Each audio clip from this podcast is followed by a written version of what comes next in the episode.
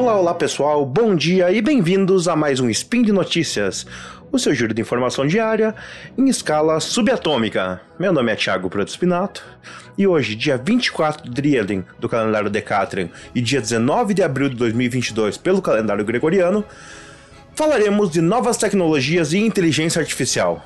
E no programa de hoje, MIT cria inteligência artificial que reconstrói rostos a partir da voz algoritmo de inteligência artificial é incorporado em matéria magnética. Quem é o padre engenheiro que aconselha o Papa sobre os perigos da inteligência artificial? Speed Notícias.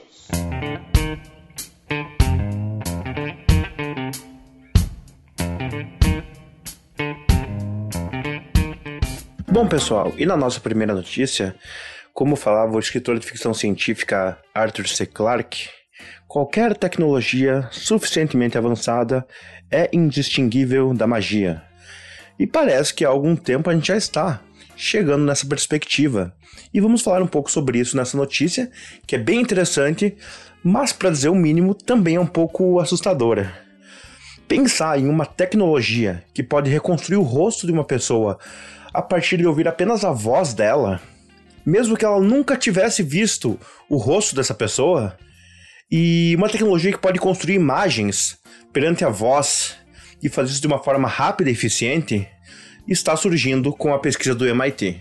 Os pesquisadores do Laboratório de Ciência da Computação e Inteligência Artificial da universidade estão trabalhando desde o ano de 2019 para desenvolver um sistema que tenha capacidade de converter fragmentos de áudios nos rostos das pessoas que falaram aquele áudio.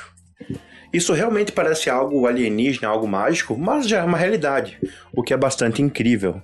Nas imagens da matéria, que estão no link aqui da postagem, que vocês, se vocês quiserem conferir, a gente pode ver que os resultados são bastante impressionantes na comparação das pessoas reais e de como a máquina construiu a sua imagem. Claro, não é uma plataforma que é 100% correta, ela não faz exatamente igual, mas ainda assim é bastante impressionante. O MIT disse que o modelo desenvolvido é treinado para capturar alguns recursos visuais relacionados à idade, sexo, que são comuns a muitas pessoas.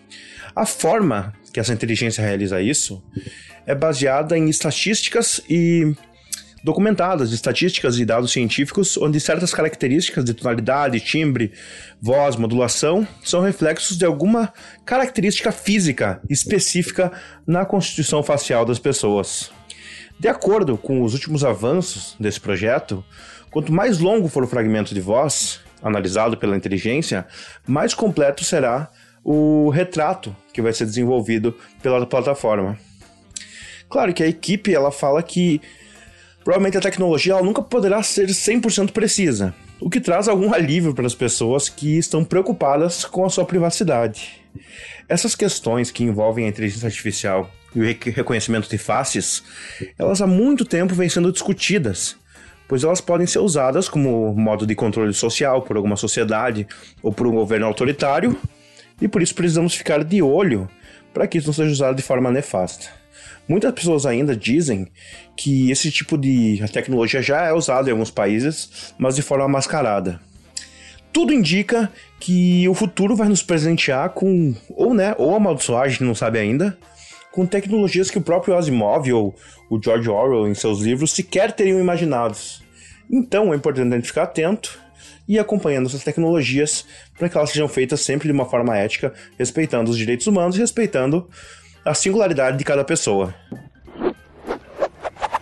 E vamos então para a nossa segunda notícia do dia, que também é bastante impressionante e um tanto quanto complexa, e tem um grande potencial de inovação, o que me deixou, confesso, muito impressionado alguns pesquisadores criaram uma técnica para criar artificialmente uma forma rara de matéria, conhecida como vidro de spin. Com isso, pode-se criar um novo paradigma na inteligência artificial com grandes consequências e grandes inovações. Porque ela permite que os algoritmos sejam impressos diretamente como hardware físico. As propriedades desses materiais incomuns tornam-se possíveis de criar uma forma de inteligência artificial capaz de reconhecer objetos a partir de fragmentos, não mais de uh, itens inteiros, assim como o nosso cérebro faz. Citando aqui um dos pesquisadores da matéria, o Michael Saccone, do Laboratório Nacional Los Alamos, nos Estados Unidos, que desenvolveu essa pesquisa junto com colegas da Universidade de Aalto, na Finlândia, ele fala assim: Nosso trabalho marca a primeira realização experimental de um vidro de spin artificial que consiste em nanoímãs dispostos para replicar uma rede neural. Tanto que esse projeto é bastante importante que eles foram laureados né, com o Prêmio Nobel de Física de 2016 sendo os vidros de spin na intersecção entre uma engenharia e a computação. Talvez um grande marco para unir uh, ainda mais essas duas ciências. E isso cria grandes paradigmas e possibilidades tecnológicas. Os vidros de spin eles são uma maneira de pensar matematicamente sobre a estrutura de um material. E o que os pesquisadores fizeram foi usar a litografia de feixes de elétrons para ajustar a interação dos átomos dentro desses sistemas. Eu falei que era um pouco complexo, mas também bastante interessante. Isso torna então possível representar uma variedade de problemas de computação nas redes uh, físicas do vidro de spin. Ou seja, você não precisa construir um hardware e criar um software que rode nele. O hardware já está incorporado dentro do próprio algoritmo. A equipe então combinou elementos teóricos com vários testes experimentais para poder fabricar esse vidro. O protótipo ele reproduz uma rede neural chamada de Hopfield, que modela matematicamente a memória associativa para orientar a desordem do sistema. A memória, ela, quando ela é acionada, por exemplo, ela recebe, quando ela recebe uma imagem parcial de alguma coisa, como um rosto, uh, o ser humano ele consegue criar uma memória completa diante disso. E nesse caso dessas redes, ela também poderá criar memórias completas baseadas em dados incompletos. Ao contrário dos algoritmos mais tradicionais que temos hoje, a memória associativa não requer um cenário perfeitamente idêntico para identificar uma memória. Outra vantagem é que as memórias dessa rede são menos perturbadas por outros ruídos que podem advir de outras redes neurais.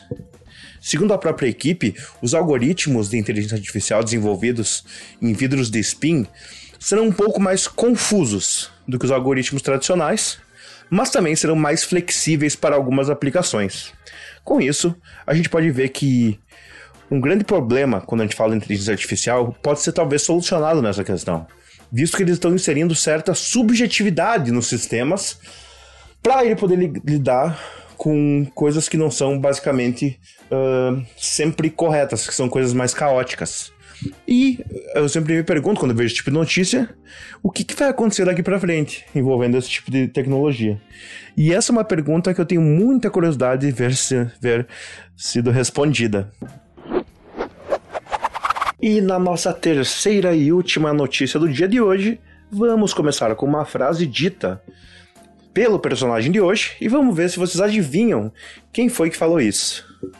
A frase é: a inteligência artificial tem o poder de produzir uma nova revolução tecnológica, mas ela também pode usurpar não apenas o poder dos trabalhadores, mas também o poder de decisão dos seres humanos.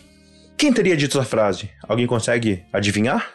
Algum pesquisador de inteligência artificial, algum acadêmico de alguma universidade, ou mesmo algum político preocupado com a regulação? Porém, não foi nada disso, o que me deixou também bastante surpreso. Quem deu essa declaração foi o padre Paolo Benanti, um monge franciscano de 48 anos de idade, que é o principal conselheiro do Papa Francisco a respeito de questões que envolvem a inteligência artificial.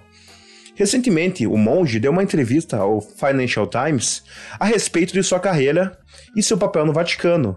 E ele reforçou lá que a inteligência artificial ela pode ser injusta e perigosa para a paz social e o bem-estar das pessoas.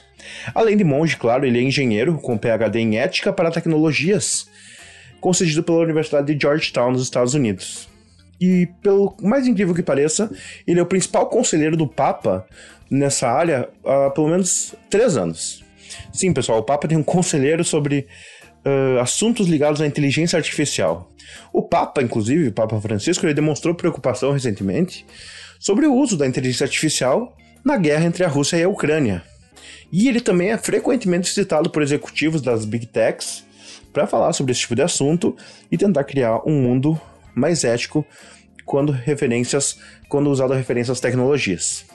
Uma das preocupações uh, mais latentes desse monge é que os algoritmos vão nos tornar quantificáveis. A ideia é que se transformar as pessoas, os seres humanos, em dados, esses dados podem ser processados ou mesmo descartados. E é o que realmente, segundo ele, toca a sensibilidade do Papa, que tem essa preocupação. Segundo ainda o monge, a inteligência artificial teria o poder de reformular o modo como riquezas e o poder é distribuído. E isso poderia ser muito ruim para os mais frágeis. Ele também foi uh, um dos coautores do Chamado de Roma por Ética na Inteligência Artificial, um documento assinado pela Microsoft, IBM e outras grandes empresas do ramo em fevereiro de 2020. Posicionamentos, é importante falar isso, da Igreja Católica a respeito de tecnologias revolucionárias não é uma novidade. No passado já se manifestaram sobre armas nucleares, sobre clonagem, sendo claro um, contra ambas. E agora ela está uh, falando sobre inteligência artificial, que ela está mais aberta, claro, mas com alguns receios.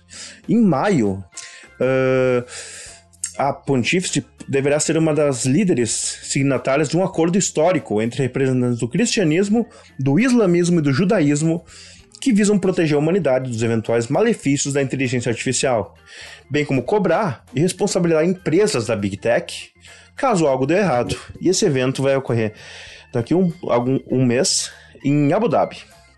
Então, ele, o, o monge, fala pelo meu conhecimento, essas três fés monoteístas nunca haviam se unido para assinar uma declaração conjunta anteriormente. Para ele, os dados devem servir apenas como uma referência para lidar com a realidade, nunca para substituí-la. E claro, ele se mostra hesitante sobre máquinas que podem uh, substituir humanos em funções chaves, como cuidados de saúde ou mesmo empregos. E ele ainda relata que é impensável que máquinas vão fazer escolhas sem erros, elas também serão sempre falíveis.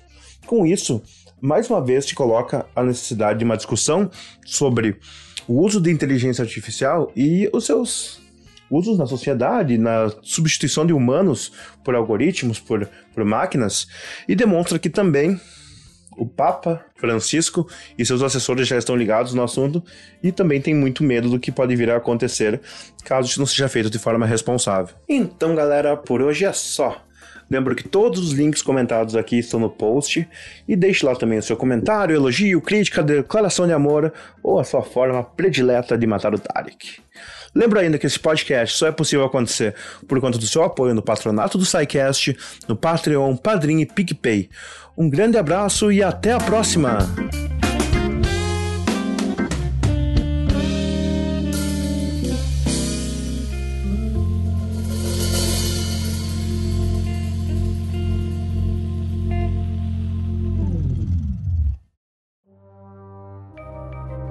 Este programa foi produzido por Mentes Deviantes. deviante.com.br.